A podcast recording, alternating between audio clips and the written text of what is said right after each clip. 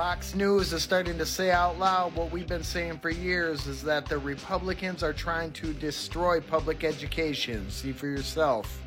But also maybe a great time in our country's history where we rethink whether or not we have public schools. Maybe we should not have the government involved in education at all. Uh, there is glaring evidence of this in Florida. Ron DeSantis has been attacking public education every way he can.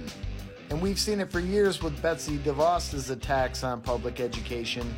The Republican Party really hates the educated voter base because they know if you're smart, you would never vote for their shitty policies. Well, I mean, that's one theory.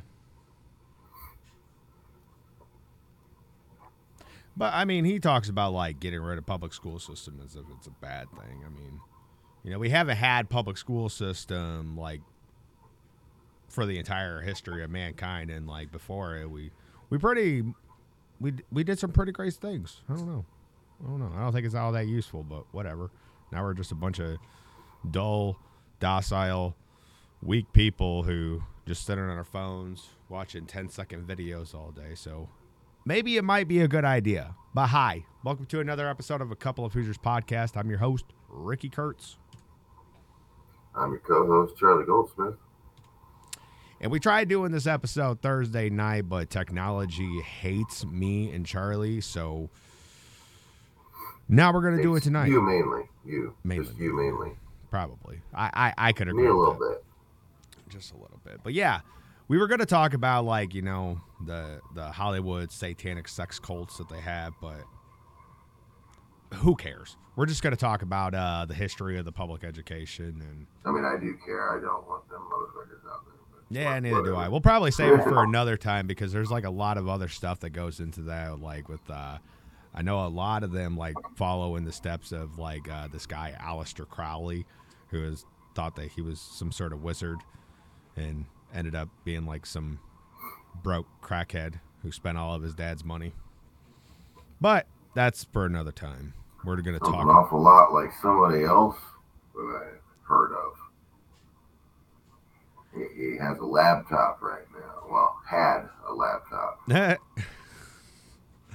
I just I just put the uh, puzzle pieces but, together. Okay. Yeah. I was hoping you'd get it. I was like, I was wait. Throw more clues out there to you. I was like, wait, I have a laptop. I didn't do that though. Not yet. Who knows what the future holds? Okay, but let's go ahead and run this ad for any new viewers, any possible new viewers. Let them know where they can find us. A couple of Hoosiers podcasts. You can find us on Apple Podcasts, Spotify, Castbox, pretty much anywhere that you get your podcasts. We do a live stream show. We usually do it either on Odysee or YouTube, and then we go ahead and upload it to Rumble and BitChute, pretty much anywhere that we can. But uh, if you want to follow the podcast and really like get everything, go to cohpodcast.substack.com. I inform people of new episodes coming out, and I write all these blogs that are pretty interesting. So go check it out. Go check it out. We do still have the old website, coupleofhoosiers.com, but WordPress is kind of gay, and I'm not going to use it anymore. So I'm going over to Substack. That's going to be where the main website thing is. Maybe I might put a domain name on it. That way it's just cohpodcast.com instead of all the Substack stuff. But I don't know. I like it a little bit better than WordPress. A lot of it better, a little bit better. Well, I can write blogs from my phone pretty easy. The only thing that I don't like is I haven't found how to like uh, do the hyperlinks for like articles that I include because I like to show people like what articles we're reading from when I'm going through the blog and all that stuff. So usually I'll have to like add the link in and then go back later on my computer and hyperlink is so people can actually click on it. But let's go ahead and just start getting into this. We're going to talk about I want to first before we get into like any of the articles, look at Merriam-Webster's definition for education and indoctrination because you know, that's that that that's a good starting point to like figure out whether or not like our school systems are educating or indoctrinating. But let's go ahead and take a look. So let's start off with educate. It is a verb.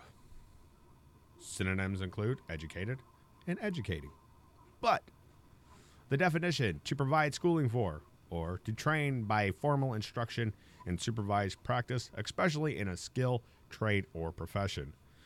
The second definition to develop mentally, morally, or a- aesthetically, especially by instruction.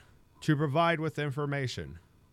Three, to, per- to persuade or condition to feel, believe, or act in a desired way. That is Merriam Webster's definitions for educate. I don't know. What's the What's the last one again? Say it again. It's a little blurry on my screen, so I can't quite interpret it. Number three says to persuade or condition to feel, believe, or act in a desired way. I don't like that. Yeah, yeah, I like the first two. They're pretty decent. yeah. Although I, I, I would, uh, I, I'm kind of skeptical on how public school systems are educating people in the second way. If it's to develop mentally, morally, uh, through instructions, like what morals are they actually teaching kids these days, if any? Because our, Well, our the, Not necessarily any anymore, but I mean, when I was in school, would teach, you know, right and wrong, right and wrong, good and bad. You know, this is good, this is. That's what kindergarten shit's for. But let's go ahead and look at indoctrinate now because you know, it, it, I don't know. It kind of seems the same. So, indoctrinate. It is a verb. Synonyms include indoctrinated, indoctrinating. First definition to imbue with a usually partisan or sectarian opinion, point of view, or principle. Number two, to instruct, especially in fundamentals or rudiments. Doesn't sound like it. Like it doesn't sound all that different from like what they say educate is. Actually, I mean, it's I think it's- similar. It's just worded different. Yeah, it, it it's more like because uh, in this they're saying like one particular like point of view is how they're trying to do it in indoctrinating. But I I did like uh, this down here. Uh, they said, "Did you know indoctrinate means brainwash to many people, but its mean but its meaning isn't always so negative." When the verb first appeared in English in the 17th century, it simply meant to teach a meaning linked closely to its source, the Latin verb dusser. Yeah, I don't know Latin. Yeah. I, yeah, I don't know. Uh, I which can't also really read it, but is it D O S S I E R? no, it's D O C, and then an E with a line over it, and then an R, and then an E with no line over it. Not sure what the Oh. line over I wish the I E. could see it. Dutcher, whatever. But it also means to teach. Other offspring of whatever that word is includes docile, doctor, document, and of course, doctrine. By the 19th century, indoctrinate was being used in the sense of teaching someone to fully accept only the ideas, opinions, and beliefs of a particular group. Wow. So, yeah, I mean,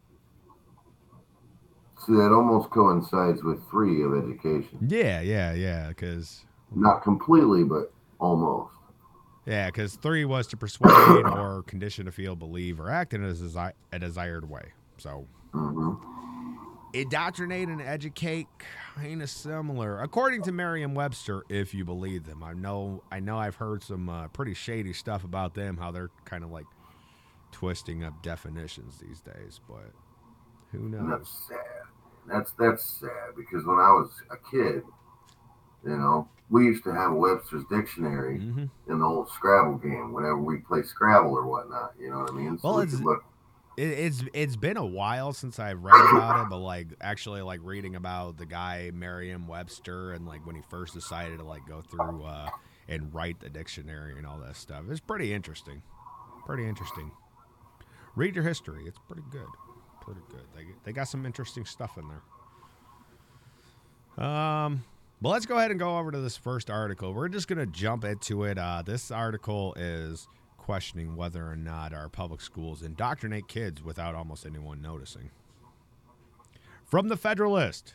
If you guys follow the show, you guys probably know that I do like this uh, this website. I tend to agree with them on some things more than often, but I mean, I think they're pretty good. They they do some solid work over here, and you should definitely check them out. But for education, how public schools indoctrinate kids without almost anyone knowing. This was written by Auguste Meyrat. That's a name.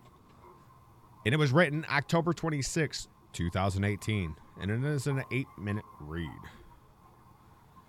What is this over here? Detransitioners are being abandoned by medical professionals who devastated their bodies and minds. True. But we're not going to get into that topic because we got plenty of stuff to talk about already. So let's get into this article. Many people have long suspected that governments. Something happened on my screen. It was weird. Stop it! I'm trying to read. I'm sorry. I didn't mean it. Many people have Try long. not to do it again. You better. Many people have long suspected that governments sometimes attempt to indoctrinate their peoples to increase the government's own power and influence. Unfortunately, ambitious governments will not stop at merely controlling what their people can do. They must control their minds. Indoctrination happens through many channels entertainment, speeches, and censorship, but its main instrument is the school system. Teachers have a captive audience of malleable uh, young minds for several years. They may not have figured out how to make students smart and productive, but they can at least make them submissive and obedient. I mean, I think that's like a, a, a big thing that we're seeing these days. Like people like just tend to look at because I mean throughout like the school system. I mean when I was in there, like any history or anything that we were talking about, always like always shed a bright light. Well, if that's like how I want to phrase it on the government. Like the, this government was something that you could trust, and like there was no flaws with them. And then after I got out of school and started like doing my own reading and all that stuff, I started finding out our government is kind of a dick. An asshole. They do some they do some messed up stuff. Which I mean all governments do. What are you gonna do? But that that last part about like making people like submissive and obedient, because generally with like education, it like normally like we look at it as like you're supposed to be instructed on how to like learn and like um be able to learn on your own. That's like generally the best way that education should be. And like I th- I I recently started listening to some stuff about uh, homeschooling, and that's generally like uh, what their goal is with homeschooling is like teach your kids how to like like learn on a, on their own because I know a lot of them are saying because one thing that like always like mess with me was that schools lasted like eight hours a day Yeah. like that that does, that doesn't make a whole lot of sense and like i'm hearing from like a lot of these people that do homeschooling is that they can get everything done in about three hours in a day Yeah. like and their kids do great on their test and all this stuff and like so like and i've always looked at that, that as um like the eight hour day that's kind of like the work system like that's the work schedule you technically work an eight hour day so they're just trying to get kids used to that and Working nine to five. I mean, we do need we do need workers, but I mean, we don't need useless cattle just doing whatever they're told. Yeah, on this next part, judging by results from most ex- uh, people's experience, indoctrination is not only a problem with rogue regimes, but also a distinctly American problem. However, here it is difficult to determine the extent of indoctrinations, how it works, or even if it works. Now, I would say that it's not just distinctly an American problem because I mean, you can look like over in like Asia and stuff like that, like China, their school system, like they're they're a Oh, complete Their communist. country. classrooms look very similar to their marching soldiers Yeah, and then you I know, I know, I've read about. Uh, uh, I I want to say it was Cambodia and uh, Pol Pot. I think it was Pol Pot that was doing it, but like he had like, he was a messed up guy. Not communism isn't fun, especially for the people under it. But yeah, I I want to say that the indoctrination throughout the school system is distinctively an American problem. I think like several governments have used it as a way to keep their subjects beneath them. Okay, so most Americans might receive a mediocre education. True. But this education may be so mediocre that the intended brainwashing might not even be effective. True, some will feel the burn, Bernie Sanders, and join the Socialist Party, and others will become feminist and beat up women who protest abortion. Seen it. A precious few may even become conservatives. Most, though, seem content to remain disengaged from politics, religion, and most ideas in general, and allow the mainstream media to think for them. See I see that every day, dude. Like, I don't want to have. day. I don't want to have my own view on something. I don't want to offend somebody. I'm just gonna, you know, go with the flow and let whatever happens happens. I don't want to think for myself. Like I, I, I do see that a lot. A lot. Far from resembling a unified collective, society has become more polarized and tribal. True.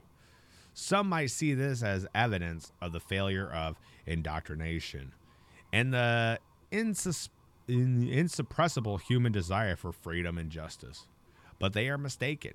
Indoctrination does work, and it is one, and it is one the main reasons, one of the main reasons America is so divided. they left out the of, and I, I, I, I, don't like it when people do that. I don't know about. know. I don't know about other people who like do any writing, but like especially for me when I'm doing my blogs, like I I swear like I check over that thing like three to four times before I actually submit it, just to make sure I'm not missing anything. And I still miss stuff every once in a while. Like I'll go back and check through, and I'm like, damn it! I have to re-edit. Come on, people, read your shit. You want to go ahead and read this part? Uh, few people seem to have a clear definition of indoctrination and thus call anything they dislike indoctrination, uh, i.e., leftist professors or are indoctrinating their students. Those fundamentalist Christians are indo- indo- indoctrinating their kids, or Facebook is indoctrinating its users.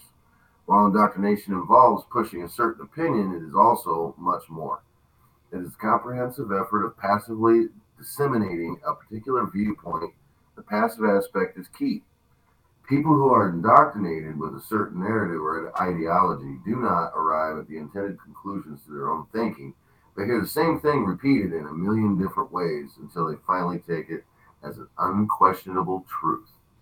Safe and effective. It's safe and effective. We swear it is safe and effective. It's effective and safe. It's effectively safe. It's safely effective. Almost sounded like uh, you could like turn that into like a Dr. Seuss book. Like Damn near. that's what I was hearing as we were saying it. But let's let's go ahead and keep on going because this is where it gets interesting. Because indoctrination happens in the absence of thinking, many teachers who engage in indoctrination do so unconsciously. And this is like something that like I've been saying uh, for a while about like this whole thing that's going on with like the educational system where like these teachers like I I believe that they're just cuz like um when you look at like morals and truths and such like that. Like we've we've uh, gone from like knowing an objective truth and moral to more of a subjective truth and moral where like when you get into the subjectivity or suggest that I can't speak.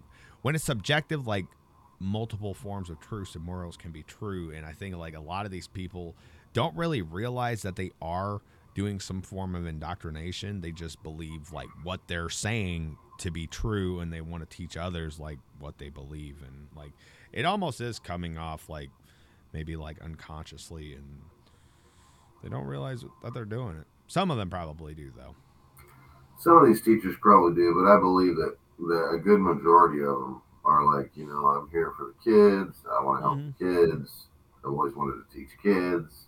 mm-hmm. You know, but they don't they go into it with the best intentions, but they don't understand that the curriculum that's being taught. What what is the old saying the road to hell is paved with good intentions Yeah, true I, I, I really like uh, a really good example of like what I'm saying. I, I think I've said this before, and I always keep on forgetting to like grab the picture when I know that I'm going to be like bringing this up. But it's uh, it's that uh, old picture of two people looking at either a six or a nine. From one side, somebody sees it as a six. From the other side, somebody sees it as a nine, and that's like kind of like a good example of like what's going on. Like especially like people can like look at like uh, through history and like have their own interpretation of like what history is.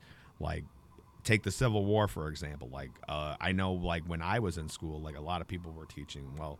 The Civil War happened to end slavery, but when you like start looking more into like the Civil War, um, a lot of it was just like trying to reestablish the Union and keep the South from succeeding and like yeah, it ended slavery, but I think that was kind of like a bonus and that wasn't their main intent, especially when you read about uh, what Abraham Lincoln wanted. But some people look at things differently. But let's continue on this article. They themselves take what they are given and pass it along without thinking. Ideologues often intervene at this level by writing the, the scripts for teachers, which is how LGBT advocacy and anti Semitic fabrications become included in their lessons. Thoughtlessness is essential as the fictional demon Screwtape from C.S. Lewis's The Screwtape Letter states in his letters to, to Wormwood. It is funny how mortals always picture us as putting things into their minds. In reality, our best work is done by keeping things out. A person who really thinks will eventually reason himself out of the things he heard at school. Go ahead and do the next two. In some ways, this could be good. He could reason. He can reason his way out of utopian thinking that contradicts reality. It could also be bad. He could reason his way out of superstitious beliefs, but not have the wherewithal to take the act, the next step of adopting reasonable beliefs. For this reason, it is often fruitless for Republican politicians to insist in incorporating their more conservative viewpoints, or for conservative intellectuals to decry bias in U.S. history classes, or for classical schools to replace Maya Angelou with Tacitus.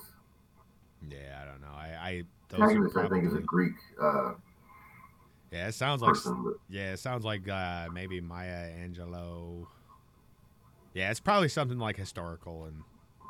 If students are still receiving the material passively, a switch of content will not help. And in the case of introducing classical literature, it, it will usually backfire. English teachers have soured multiple generations of Americans on Shakespeare because they taught taught it as a propaganda, not as dense text requiring complex thought. Shakespeare does require complex thought when reading his words, but I really like um, like what they were kind of saying up here. Uh, how they said he could reason his way out of utopian thinking that contradicts reality. Like I've been thinking about that a lot with like a lot of things that people are trying to do, especially when it comes to like climate and like social justice and all this stuff. Like a lot of the things that they're trying to promote, while good, almost sound like a, a utopian world. Like nobody hates each other, the world is perfectly healthy, and all this stuff. Like it, it really does contradict reality. I mean, because yeah, I would love it if like nobody hated hated each other, but especially coming from my worldview, I know that it's impossible for people not to hate people. Like it's gonna happen. Like that's that's just the way that humans are. But I don't know. I've been I've been thinking about that recently. We're a very destructive race. Race.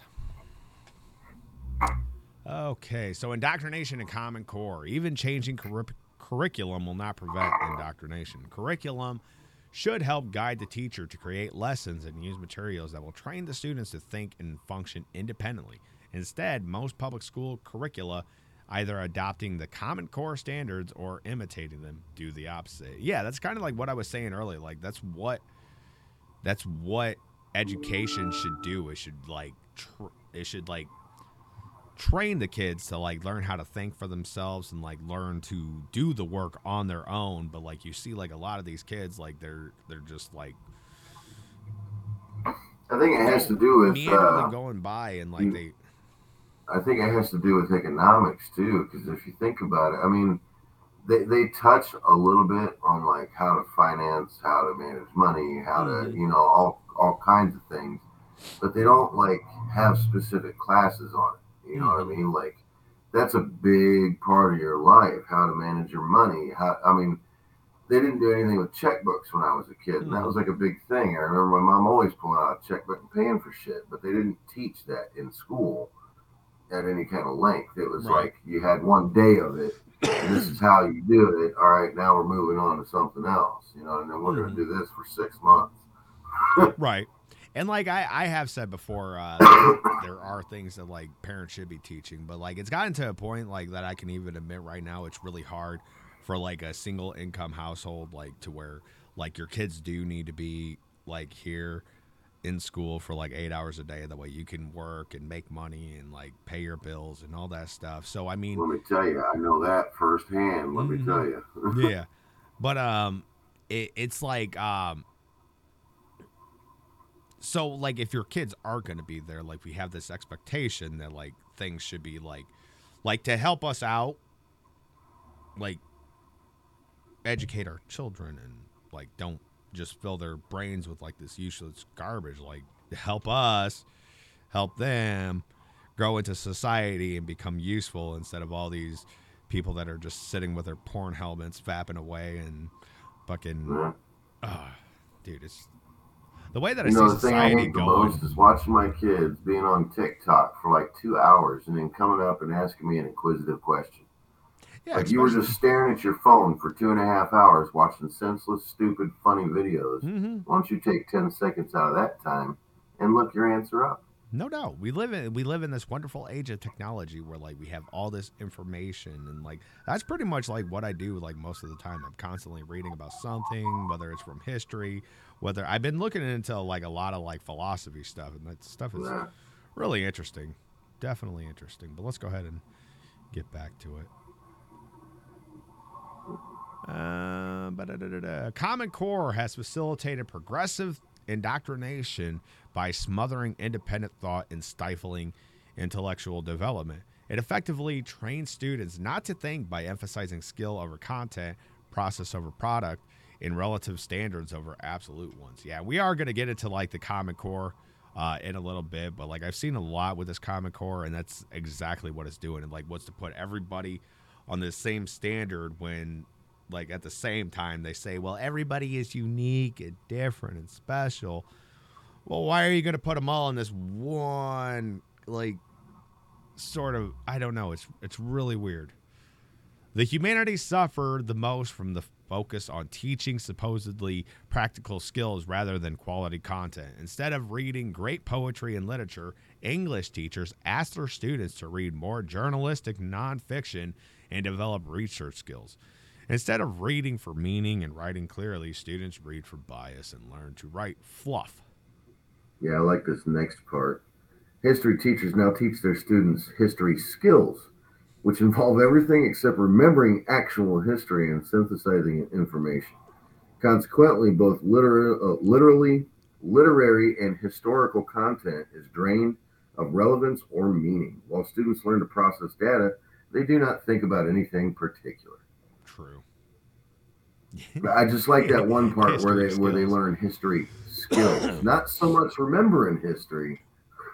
Yeah. They and- don't want to remember history. Yeah, there's a lot through history that you could go through that like really shows like because I know like a big saying like people Fictitious or fabricated. yeah, but uh, I know I know a big thing that like a lot of people say like uh, if you don't know your history, you're doomed to repeat it. But it's almost I and I've heard other people mention this, but like if you look like back through history, it's almost like we're not necessarily repeating it, but it's definitely like rhyming history. Like it, it like it's very similar to a lot of things that are going on that have gone on, but it's not exactly the same. So I don't think that we're doomed to repeat our history, but we'll definitely go down the same course. Making the like, same mistakes. hmm Uh, let's see. Math and science are hurt more by Common Core's obsession with the process over the product, and I have seen that. Like I was telling Charlie the other day that I saw this video of somebody trying to do like a Common Core math equation, and somebody did it the old-fashioned way, and they like recorded it side by side. They did their problem, got it done, went and made a pot of coffee, got a cup of coffee, started drinking it, and then the Common Core equation was solved. And like that, that's that's like been a problem that I think like I like I even saw when I was in school doing math. Like they were more focused on like how you solve the problem than if you could solve the problem. Like I actually so- got in trouble because math math was my subject, and I Mhm. actually got in trouble uh, by my algebra teacher Mhm. because I shortened the equation he was doing, Mhm. And I'm like, you know, you can reach that that same conclusion in about seven less steps. Mhm. And he's like, well, that may work for the problem that you're using, but it won't work on every one. And I did it like three different equations, and it worked. Mhm. And he got mad at me and sent me to the office, dude. Like I can't remember the exact equation anymore, obviously, because this was like fucking thirty years ago. Yo, man. Shut up. But I mean, like seriously, I did. I did get in trouble, man. Like Right. Correcting the teacher, and that just that would show you right there that they they uh, they don't accept like your own thinking. They want you to think how they think. Mm-hmm. Period. Yeah, Out it's- it- flat. it's definitely- if you go against it, you're in trouble. Yeah, because like uh, another thing is like uh, I know like a lot of people. I'm not one of those people, but there's like intelligent people who can like look at a math equation and like they can do it in their head and figure it out and write down an answer. And that's That's like kind of what I was getting at. Like people could do that, and that's like they don't like that. They like no, we want we want you to show us how you got that. Well, I did it in my head and I figured it out. And I know like uh, don't call me. Yeah, like I remember all the quick ways they would teach you how to do shit. You know what I Mhm. mean? Like, and they, I, they like Cody when he was still in school. Mm-hmm. He would bring papers home, and it would just, it would flabbergast me. I'd be looking at it like, what? What, What are they doing? Yeah. What Like, why would he's is like? this I in? know, because he's he's in the math like I am. You Mhm. know. It's just I don't know. Yeah, I don't I don't trust our schools nearly as much as I used to. No. And I, I do think it's a good idea that these people are, are starting to homeschool their kids. Unfortunately, I didn't have that option Mhm. because I was a single dad for Well, plus, I mean, in a lot, in a lot of ways, like a lot of people, like I like I was saying, like I've been listening to like people talk about how they are homeschooling, and I think like right now these days, like homeschooling has become a lot easier, and there's Mhm. more like programs and stuff that you can find online to help do that. But if anybody is interested in that, you should probably go like look up some people. Um, I know uh, she goes by the name of Rachel Wilson. She just started a Mhm. channel and like she's she's uh, she has the nickname Based Homeschool Mom. So she's gonna start getting into like a lot of homeschooling topics and stuff like that. So if you're interested in that type of stuff, I would highly uh, suggest checking her stuff out. But also like just like we live in this age of technology, just look this stuff up. I would I would be She skeptical. Was, she was even confirming the fact that it's because I was watching a video that she was discussing Mhm. this particular topic about schools and Mhm. homeschooling. And she definitely said she started like 10 years ago, I guess. Mm-hmm. And she said when she first started, it was considerably more difficult. Mm-hmm. but uh, I guess now it's really easy. You know, she said for people to get curriculums and you know get. And get I, I, wa- I would be uh, skeptical of people like using Google to look it No, up. yeah, yeah. I use no. I use uh, a search engine called Brave. If anybody's heard of it, I I like it. I don't think it's like completely foolproof of like the uh, algorithmic uh, manipulation that we see on the internet these days, but I think it is a little bit better. It doesn't like constantly track like everything that you're doing. So I I like it. Check out Brave. Check out Brave. It's pretty good.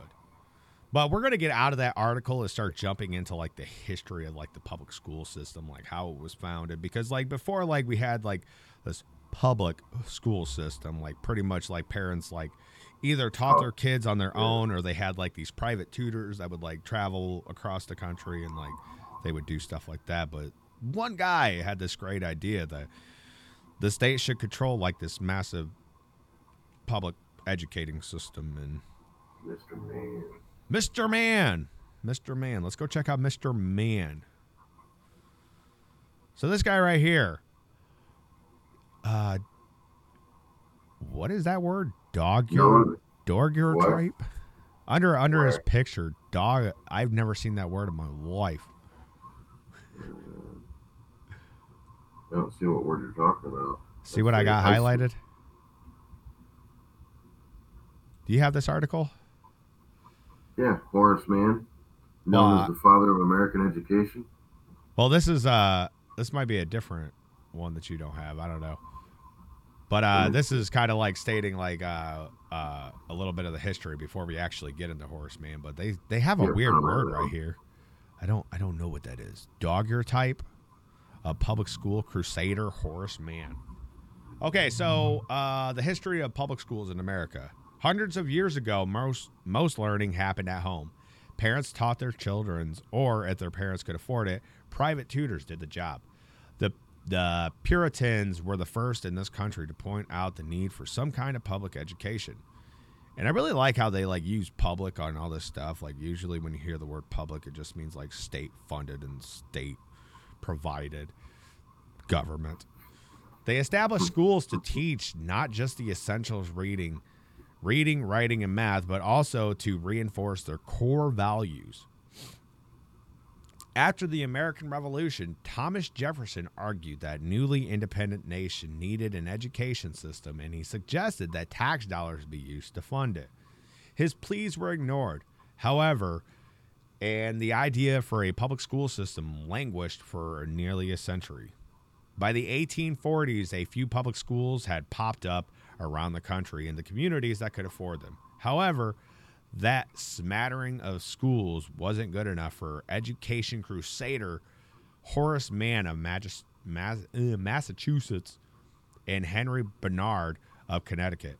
They began calling for free, compulsory school for every child in the nation. They have to go for it, and your tax dollars have to pay for it. Massachusetts passed the first compulsory school laws in 1852. New York followed the next year, and by 1918, all American children were required to attend at least elementary school. Next came the movement to create equal schooling for all American children, no matter what their race. At the turn of the 20th century, schools in the South and many in the North were segregated. The 1896 Supreme Court ruling, Plessy versus Ferguson, un- upheld the legality of seg- segregation. Finally, in 1954, the Supreme Court overturned its ruling with the landmark case Brown versus Board of Education, and public schools became open to people of all races. So that's a little bit of the history, but let's find out who this Horace Mann was. So is this the article that you had? Mhm. Yeah, yeah. Yeah, that guy right there. Horace Mann, known as the father of American education. Horace Mann, pictured here circa 1850, worked to establish a varied curriculum that excluded sectarian instruction. His vision of public education was precursor to the Supreme Court's eventual interpretation of the First Amendment's Establishment Clause and ch- church state separation principles in public schools. See, there's that word again. Daguerreotype, daguerreotype.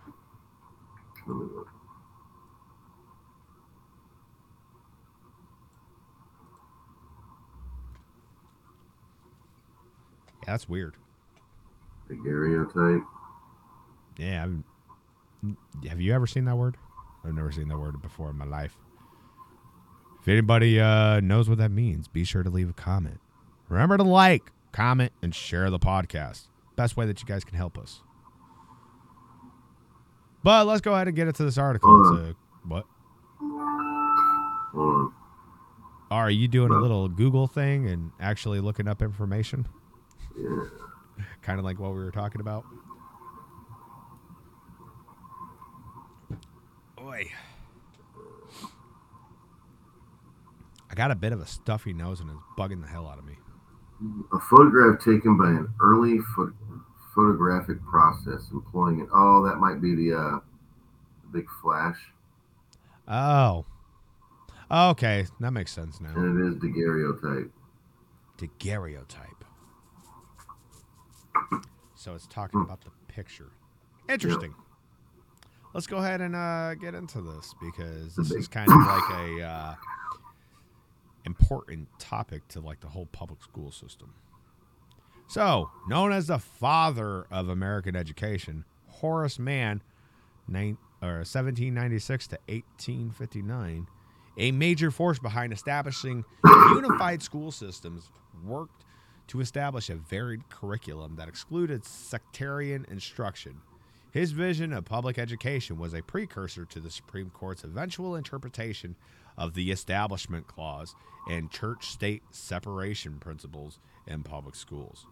Now, this has become like a big thing, the whole like uh, church state separation that like a lot of people say these days. Like, they, because it doesn't like actually come from the from the Constitution. It comes from a letter from Thomas Jefferson, I believe it was, and he had said that there, there needs to be like a hedge between the church and the state. But in the letter, he was more so talking like the state shouldn't be able to like tell the church what to do. But now people are saying, well, the church shouldn't have any saying in like what goes on with the state.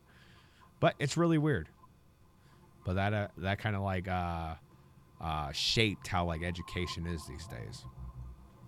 Mann attended Brown University in the Litchfield Law School in Connecticut. After graduation, he built a successful legal career and was uh, subsequently elected to the state house in 1827 and the state senate in 1833. In 1837, Mann played a key role in establishing the Massachusetts State Board of Education, and he went on to become the board's first Secretary of Education. You go ahead and get the next one. As secretary, Mann advocated for common schools institutions that, that would be available to everyone, regardless of their ability to pay tuition. Mann believed that universal education would allow the United States to avoid the rigid class systems of Europe. In his 12th annual report of the Massachusetts School Board, Mann wrote that education is the great equalizer of the conditions of men. The balance wheel of the society machinery. We also he also argued that the universal education would allow the United States to maintain a democracy. All Americans, he thought, must, if citizens of the republic, understand something of the true nature and functions of the government under which they live. I really like that part where he talks about avoiding the rigid class systems of Europe sounds sounds a lot like uh, what you hear uh, Marxists these days saying, like where they hate like the whole class system and all that stuff. Blah. I don't know, made me smile. But uh, opposed sectarian instruction in establishing public common schools, and I believe I've also heard uh, people call them normal schools. Mann opposed sectarian instruction and, in its stead, advocated instruction in universal Christian principles and values that would allow students to make their own moral judgments. Can't see how that can go wrong. Mann's non sectarian approach to public education was criticized at the time and is still viewed by some today as hostile to religion and detrimental to both individual and social morals.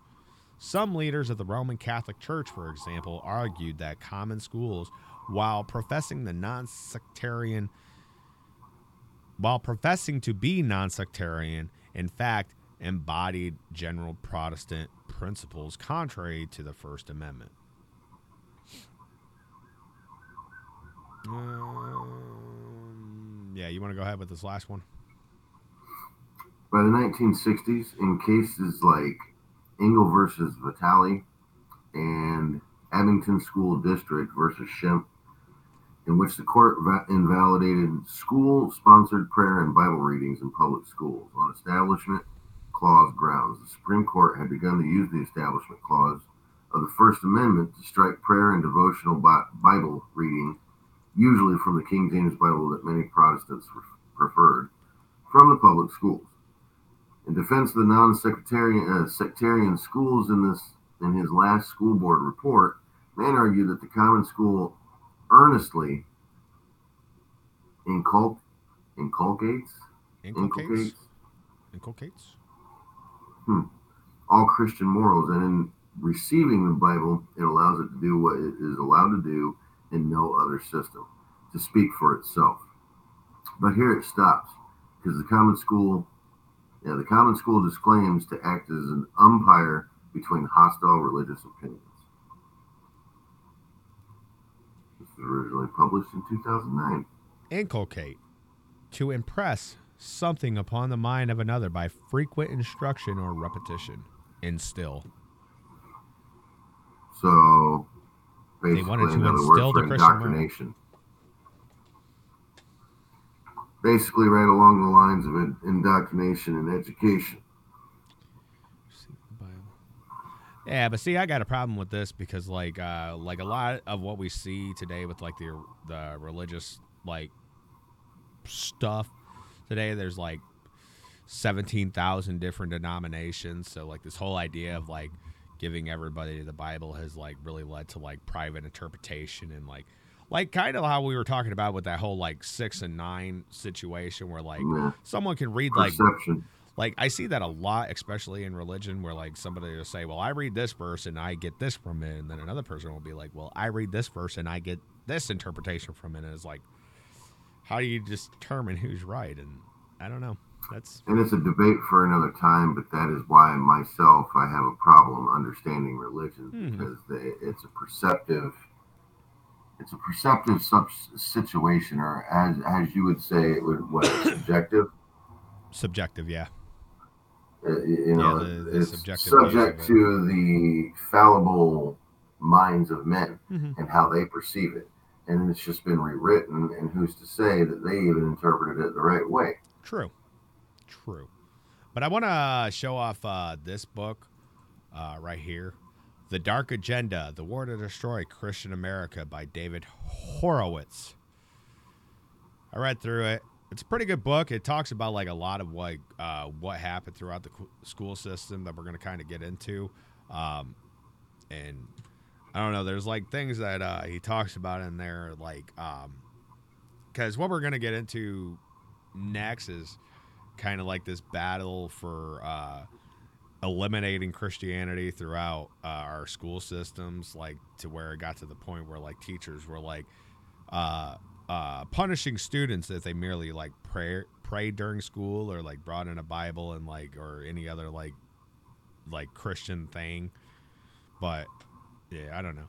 Uh, I also wanted to uh, show this off real quick. This is uh, I found this for Horace Mann. Uh, it's an image from some of his writings that I thought were pretty interesting. So, thoughts from his writing. The object of the common school system is to give to every child a free, straight, solid pathway by which he can walk directly up from the ignorance of an infant to the knowledge of a prime of the primary duties of man.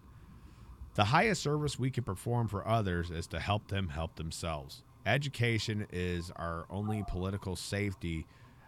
Outside of this arc, all is deluge. Deluge. A patriot is known by the interest he takes in the education of the young. The common school is the greatest discovery every man, every, ever, ugh. the common school is the greatest discovery ever made by man. In our country and in our times, no man is worthy the honored name of a statesman who does not include the highest practi- practicable, ah, education of the people in all his plans of administration. Had I the power, I would scatter libraries all over, all over the whole land as the sower sows, as the sower sows his wheat field. I hold treason against this government to be an enormous crime.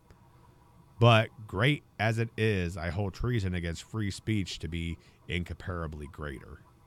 If ever there was a cause, if ever there can be a cause worthy to be upheld by all of toil or sacrifice that the human heart can endure, it is the cause of education. I beseech you to treasure up in your hearts these my parting words. Be ashamed to die until you have won some victory for humanity. And that's some of his writings. Interesting. Interesting. Interesting. Let's go over here. From futurism.com, the battle to teach evolution in public schools is far from over. It's 2017 and it's still an issue. So now this is uh this gets into like uh kind of what I want to talk about. Um uh maybe maybe actually we should talk about this first because this uh, kind of came before like all of this. Yeah, we should talk about this lady here, Madalyn Murray O'Hair. This is a lady that is talked about in that book that I was just talking about. She was like a uh, uh, uh, big supporter of like removing like Christianity and anything of its nature from the school system, like bringing up the whole separation of church and state and all that stuff. But it gets really interesting because they have absolutely no problem if Islam is talked about in the public school system or any other form of religion. They just have this distinct hatred for Christianity and didn't want it in the public school system. So, Madalyn Murray O'Hair was an American activist supporting atheism and separation of church and state. In 1963, she founded American Atheist, and they have a neat little symbol right there. To, uh, uh, yeah, they got a logo. And I've even seen people with that like tattooed on their arm, and they're like, "Yeah, that way you know who I am." And I'm like, I've never seen that before. And then I just saw it, and I was like, "Oh, okay. Well, aren't you guys special?" And served as, as its president. I mean, and really, like when you like look into like the atheist mindset of like everybody, like it is almost like sort of like religious because they all believe like essentially the same thing and they'll stick to their guns about it. Which her son John sounds awfully familiar to religion as well. Yeah, like that's what I, that's what I'm saying. Like like they claim to be like against religion and then still like hold like religious like ide- ideologues like like science for example a lot of them are like big on like science like you must trust the science the science can never be wrong stuff like that like we see with like all these crazy based on being wrong they like they see with all these like mask wearers who like you can't be near me without a mask. Put your mask on. The scientist said it works. So after which her son John Garth Murray succeeded her. Uh, she created the first issue of American Atheist magazine. In God we do not trust. Oh, and identified as a militant feminist. Yeah, she she was a uh, a wonderful lady. I think she even took the title for a long time. Uh, I believe in the fifties or the sixties as uh, America's most hated woman.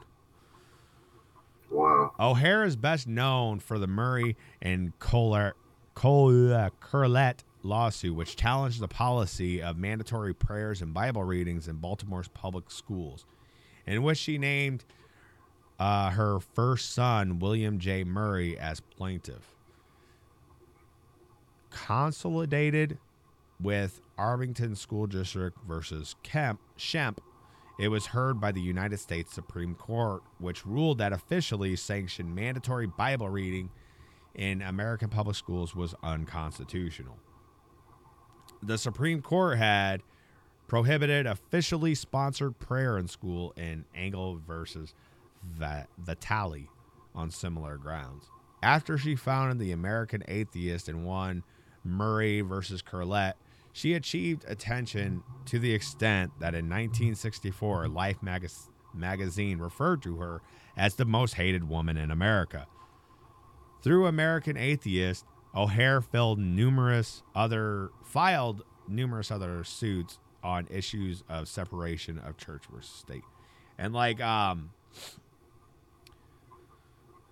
which is uh I'm trying to I I know uh one of her sons wrote a book about her um oh cause of death murder. Damn. She got murdered. She got murdered. I mean, she was America's most hated woman, so comes with the territory, I guess. How was she murdered? I don't know. Let's go down here and find out. Feminism. I do know that I, I remember reading that uh, she had uh, tried to go to Russia because she was a big old communist and she wanted to go to over to Soviet Russia and they were like, "No, we don't want you." She was like, "Well, they're just not communist enough." Wow. American atheists, court cases, kidnapping and murder. Okay, so in August 27th, 1995, O'Hair, her son John Garth Murray, and her granddaughter Robin Murray O'Hair disappeared from their home and office. A typewritten note was attached to the locked office door saying the, Mur- the Murray O'Hair family has been called out of town on an emergency basis. We do not know how long we will be gone at the time of the writing of this memo. When police entered O'Hair's home, it looked as if it if they had left suddenly. The trio said in phone calls that they were on business in San Antonio, Texas. Garth Murray ordered US $600,000 worth of gold coins from a San Antonio jeweler, but took delivery of only 400,000 worth of coins. Until September 27th, American Atheist employees received several phone calls from Robin and John, but neither explained why they had left or when they would return. Employees reported that their voice, voices sounded strained and disturbed. After September 28th, no further communications came from any of the three. American Atheist was facing serious financial problems because of the withdrawal of funds, and membership dwindled. Okay. So it sounds like they were kidnapped. Um, Kidnapped, kidnapped, exploited, and then murdered. It sounds. right.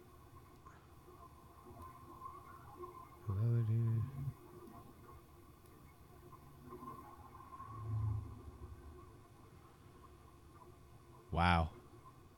So, yeah, she was killed along with her son and her granddaughter. Wow.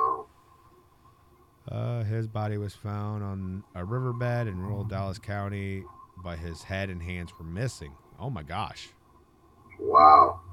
that's Horrific. yeah. Uh, action even murder.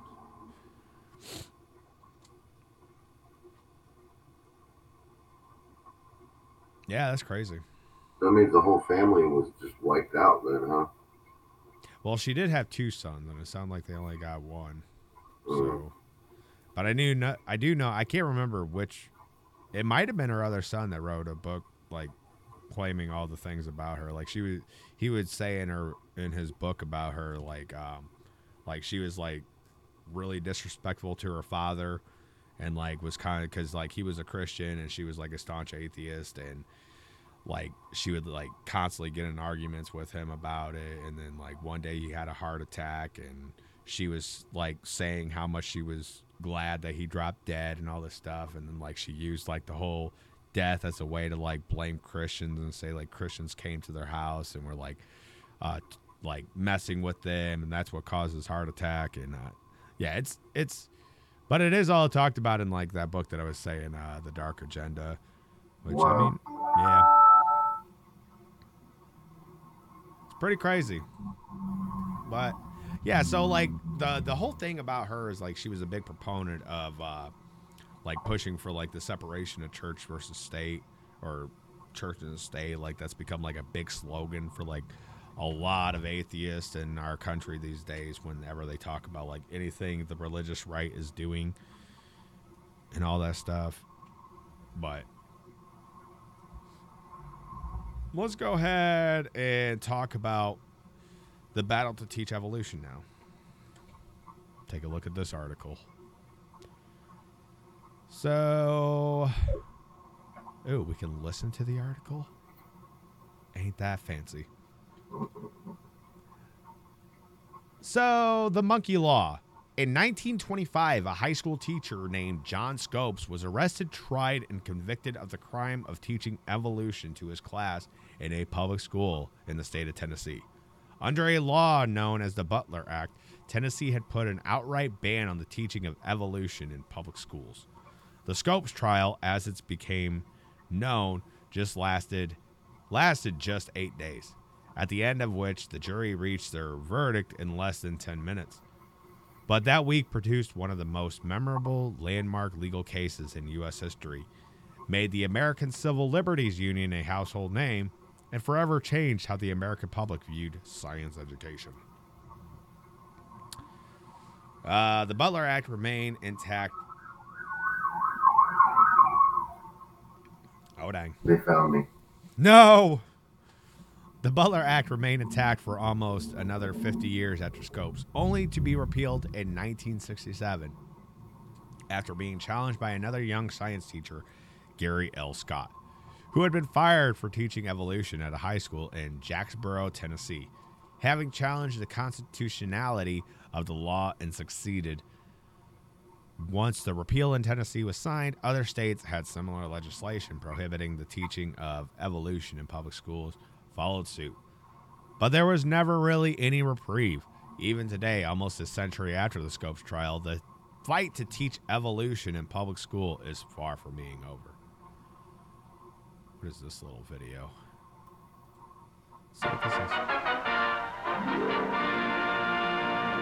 Milestones of the century.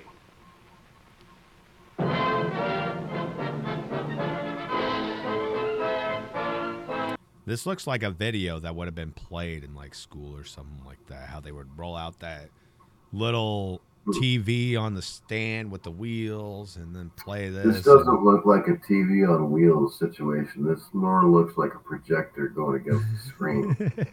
True. In 1925, biology teacher John Scopes spiraled to fame in the legal battle that became known as the monkey trial. Whether man was descended from the monkey or You can't just hear it? making a monkey out of man was fought in a courtroom You're not hearing it? no. I was. You were, but now you're not. that challenged the How truth now? of the Darwin theory of evolution. The existence of man in the prehistoric world was denied, for according to the Bible, Well, that's weird. I'm hearing it. Well, we'll just skip it. It's just talking about pretty much how these people believe that we evolved from monkeys, and they're weird. I ain't no monkey. Evolution alternatives. You want to go ahead and take this one? I don't know if I can get to it.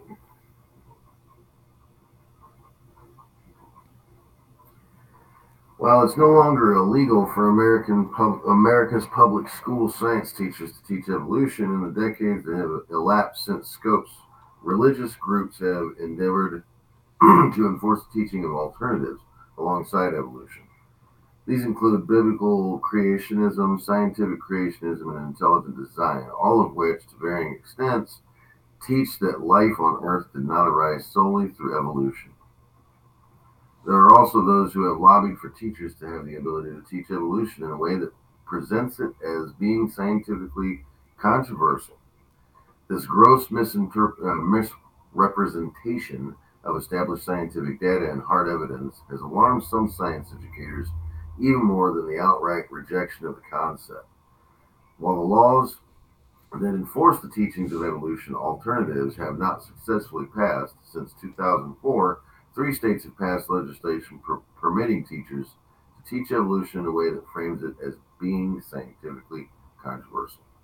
Yeah. So I mean, that that's been a that's been a big thing. Uh, the uh, the fight to teach uh, uh, evolutionism over creationism. Um, there's like a lot of schools I know that like like the only thing that they're gonna teach is evolution. Like there's no like varying difference. Like how they were trying to say like alternatives alongside evolution.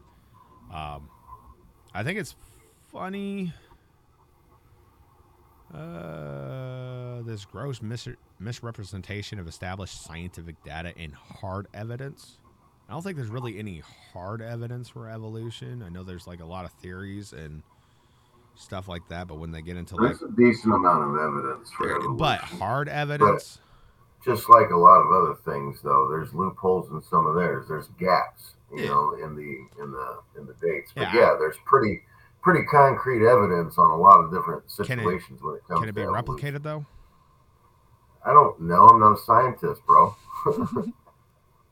you can't replicate the fact that jesus is, was alive either so Nobody says there's that. that.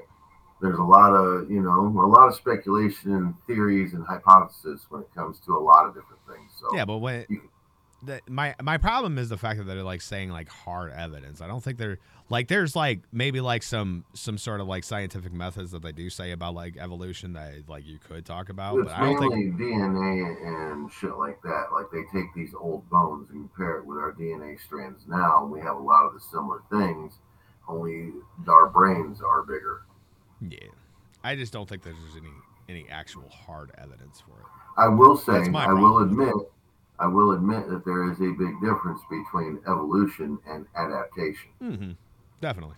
Like I, like because like I've heard like a lot of people like say like like you can like prove evolution and like I don't, I don't believe that we started off as a fucking fish. Yeah, no. And That- crawled just- onto the land and learned how to grow legs. We'd have to have legs before we came onto the land, which in reptiles you can see it. If you think about, uh, well, amphibians more than anything. If you Mhm. think about frogs, they start off as a little tadpole, no legs, no nothing, head, tail, swim, mhm. and over time they grow legs and then Mhm. can then hop and move on land and everything else. So that, that's part of my my belief in evolution, I guess, because that originally probably did start off as some kind of fish, you know, amphibious, and then became, you know, able to walk on land. Maybe not at long periods of times because frogs have to go in the water. You know, they don't have to live in the water, but they have to be near it. Mm-hmm. So I don't is know, like, I- like, of- like I'll, I'll say like sure like you could say like there's like some evidence for it but like just like me how i like i believe in god i believe in like creationism and all that stuff i can't prove it and i don't tend to say that like i could prove it i'll, I'll like give arguments on why i believe it but like that's like I, I like i see a lot of like these like like i was saying earlier like with like the religious like atheists who like believe in the science and all that stuff like they'll say like no, we can actually prove evolution. No, you can't. Just like I can't prove uh, prove that this world was created, like you can't. there there's scientific methods that they can you know experiment with to But nobody's ever a, been able a to like fairly it. solid conclusion.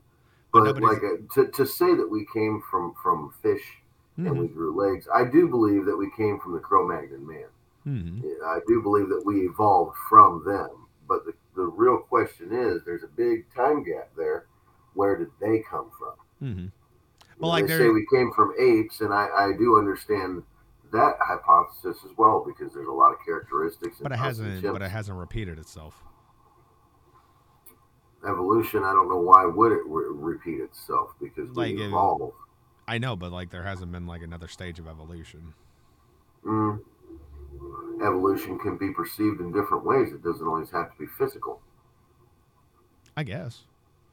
I don't know. I, the I interior of our body I like changed. because like I, I I like I've read a lot of stuff on this and like usually it all comes down to like these are just like theories that people are saying like they they come up like with these like conclusions like how they could say that like the world is like millions and billions and trillions of years old but they can't like they can't physically prove it. I mean, they have these methods on like how they could speculate about it, but I don't think like there's like like too many scientists that'll say like it's a proven fact. I think they they they, they have these methods on how they could re- reach those conclusions, but I don't think like it's a solid fact. I. Well, the, the problem the problem with is what we got going on now is there's too more too many perceptions on the hypotheticals Mhm. where everybody can perceive it in a different way, which makes it really hard to come to one solid 100% definition or conclusion of anything. Because there's so many different perceptions of what a hypothetical could be. Mhm. You know, I could hypothetically think one thing, and you could hypothetically think a different thing on the same topic. You know, I think you're it's all hypothetical hypothetical. Is your house coming down? Possibly. Possibly. Hopefully. I don't know. I, I like I my my biggest problem, like like I don't care if like schools like teach about evolution. Like it's a like it's an interesting thing to like look into, Right. like the the science that they. Get the mind thinking about shit. But my know? my problem with this is like how we've been seeing like what I was talking about earlier with like their their laws like banning like any form of Christianity in schools. Like like if you're gonna like teach see, about this I'm stuff, not I'm not Christian either or anything Mhm. like that, but I think it was wrong when they took the national anthem out of yeah, like you know, or not the national anthem, but the uh, what was it? Was it the national anthem? Uh, I think it was called something else.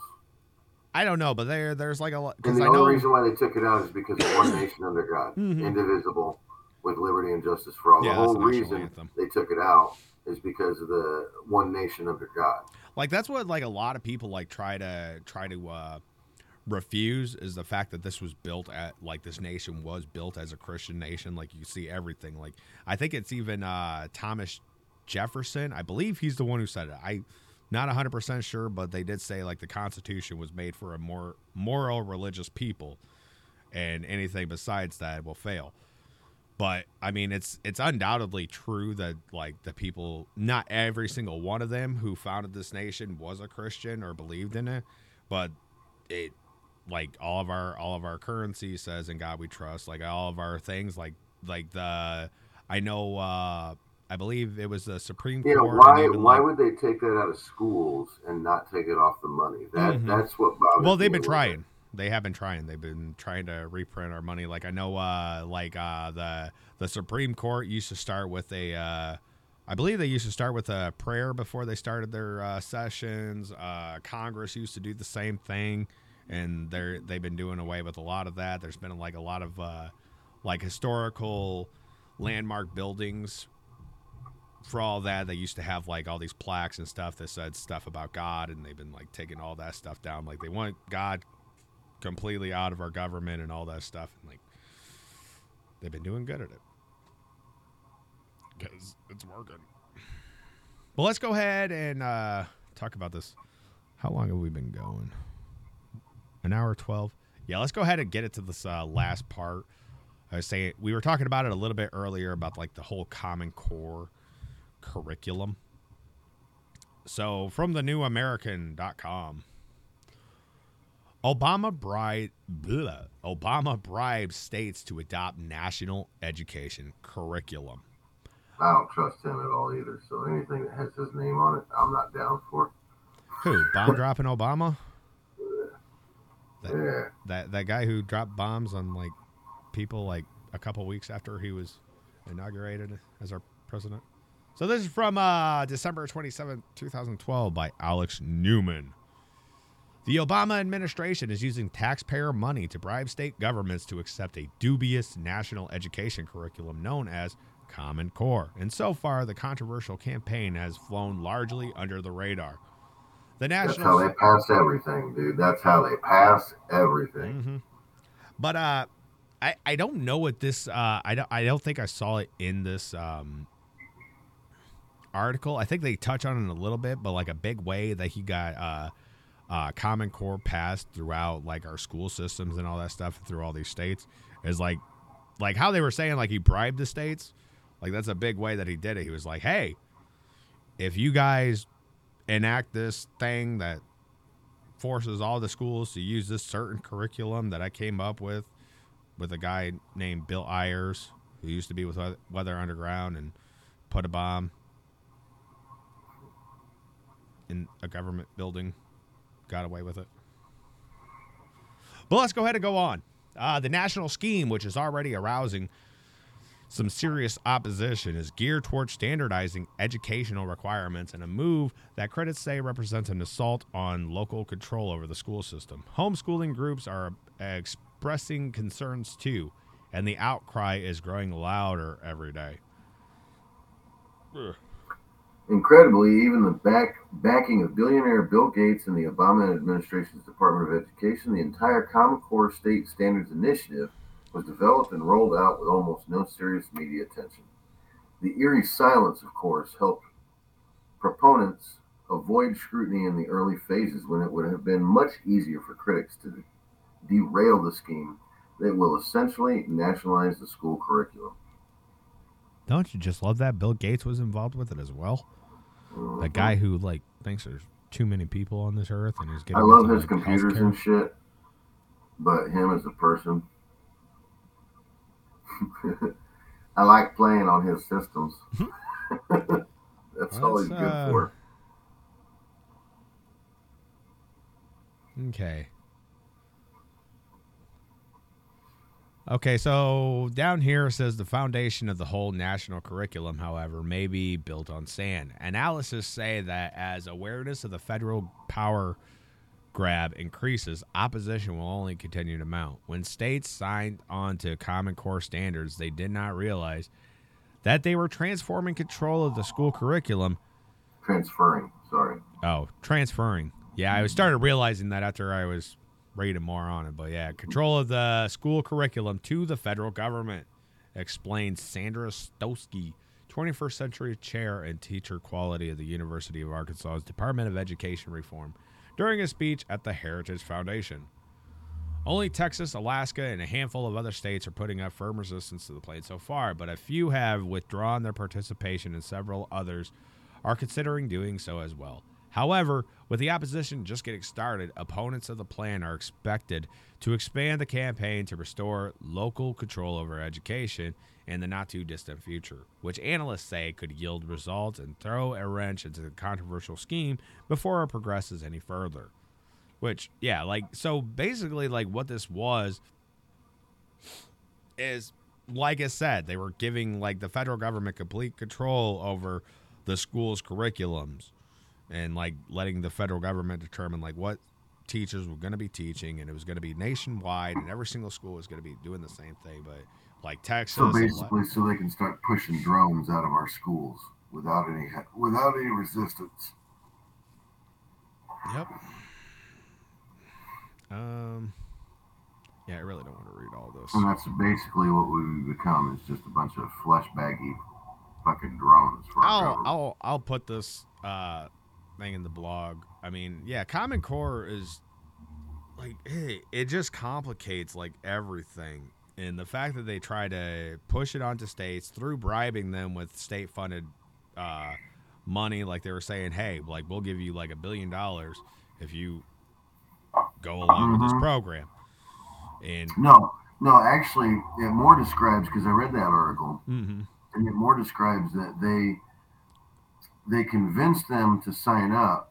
Well, they they came out with this policy that would give schools uh, funding, mhm, but the only way that you could get the funding mhm, is if you accepted this curriculum, mhm, which then was funded by the very people that were paying for it. mhm. and they didn't realize it. That's that's basically what it was getting across Right. is that they were lying to these people to get them to sign up for it. Not even they didn't even realize that they were actually paying for it. Mm-hmm. Yeah, it's all just a big mess because I know like a lot of like a lot of people argue that the reason why our school systems are doing so horribly because like our test scores are like fairly low. dude, low. Like, we uh, are so beneath a couple of countries that are ahead of us right now. Dude, it's we used to be number one in a lot of different things, and we are very we are not number one in very many at all anymore. Uh, incarcerated citizens per capita, we're we're number one in that. I'll say like for now, like freedom. I mean, most people. I I know there are like There's 187 here. sovereign nations out there that have just as much freedom as we do. Yeah, but they don't have it necessarily like protected from their government written into like their constitutions. Like like I was we just have it written I, into I, ours, but it's not taken into effect. No, but like uh in in like uh the freedom of speech, like we're one of the only countries that actually has it like written down that like our government can't arrest us for But things that we we, say. Yeah. Yeah, but you do we? I mean if people understand their rights, they can fight against it, but like there's I mean, yeah. I mean, yes, it is in place, but do we though? Yeah. Do we? Yeah, we cannot be arrested for things that we say by our government.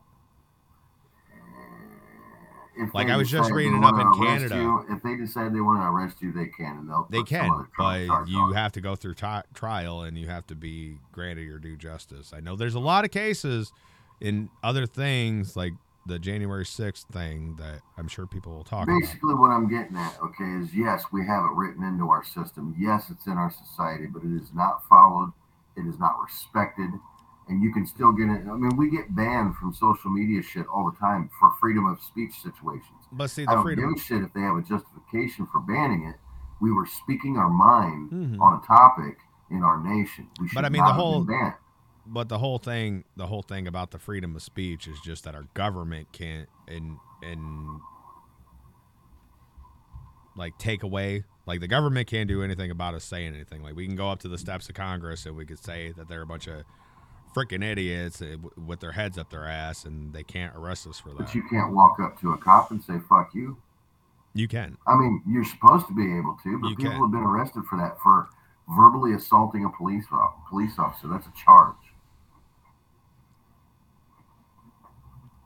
I think it depends on like what all happens. I mean, essentially we are supposed to have it. Like if we state No, our we opinions. I agree. Like, I agree on that part. if you I'm make like saying it's not threatening claims justified. Like if you make threatening claims like and like they have like the justification of saying like you're threatening somebody then yeah they can do something about it. But like i was just reading i think i even showed you uh the other day that like there was a kid up in canada who got arrested and suspended from his high school simply for saying that there's only two genders Yeah. like stuff Yeah. like that cannot happen. You cannot be arrested for like stating opinions like that here in America. Like there's a lot of hate speech. There's a lot of hate speech laws and like all these like European countries and all that stuff up in Canada, all these other places. That's what I'm like kind of getting The at. problem, the problem is what I'm getting at is the problem with our freedom of speech. It is slowly being ripped from us by all these other policies Mhm, keep because putting we're- out. yeah, because pandering to all these other people and their feelings. Mhm. That's know, because, like, all has the, like, no place in our in our judicial system. Really. Mhm. You know what I mean? Like that. That's that's my point. But Yeah, we're giving all these corporate policies, we're, we're giving all these like corporate entities like way too much power like to control over us. Because like we are ain't even. You know, most prisons aren't even owned by uh, by the government. They're Mhm. owned by personal billionaires. I Mhm. found that out just recently. Dude. That kind of blew my mind. Like corporations own the prisons. Privatizing things. Yeah, Private ownership. and they get and it, it's ridiculous because they really if they get you in jail they don't want you to get out Mm-hmm. because they get paid per head per day that people are in there hmm and they they feed them Well, pennies on the dollar of food you know what i Mhm. mean like not saying they should be eating steaks or filet mignon or anything like that but yeah, we shouldn't make prisons comfortable for people. no we shouldn't we definitely shouldn't they should definitely stay on metal racks and all that or whatever they are and, hmm you know but no, I will admit that like some people, uh, some people do get sent to prison for unjust reasons, but I mean, they do it, it, it gets it gets really.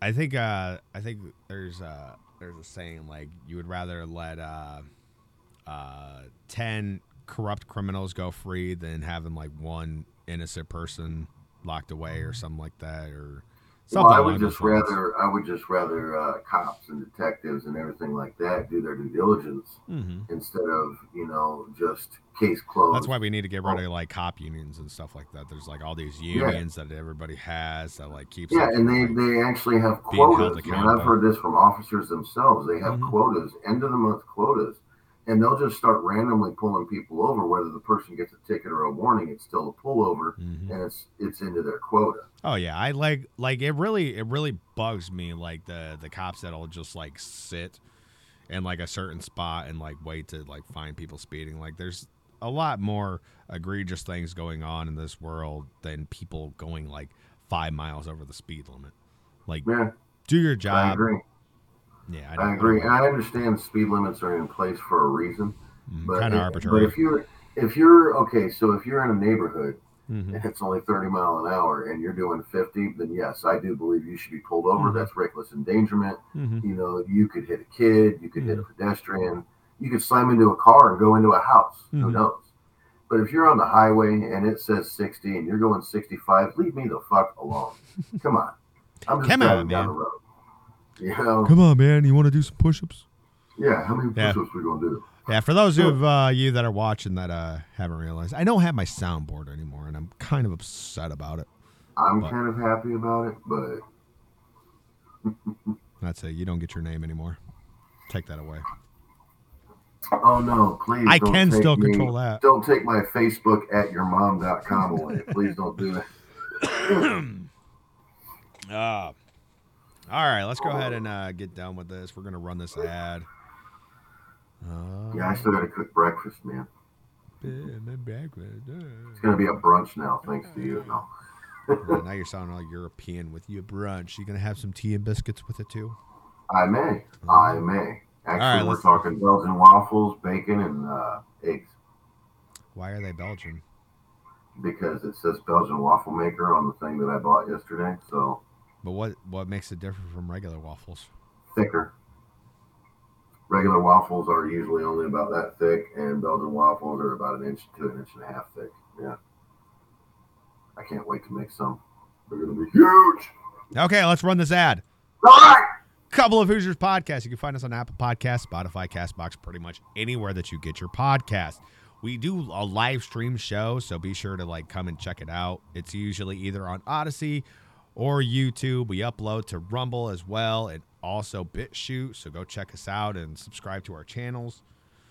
Uh cohpodcast.substack.com is going to be the new website where you can get all the blogs. I'm also writing blogs for other topics other than just what we say in the episode. So go check it out. cohpodcast.substack.com.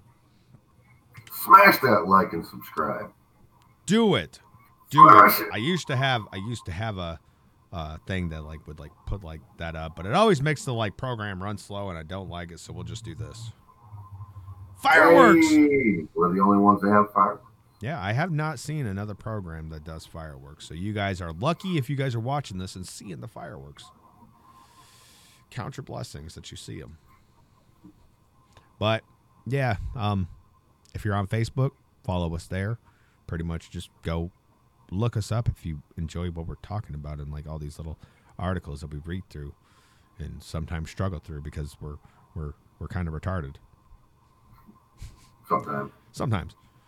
But uh, it's it's been real. It's been fun. You guys go ahead and uh, enjoy your enjoy the rest of your weekend and all that stuff, and we'll catch you later.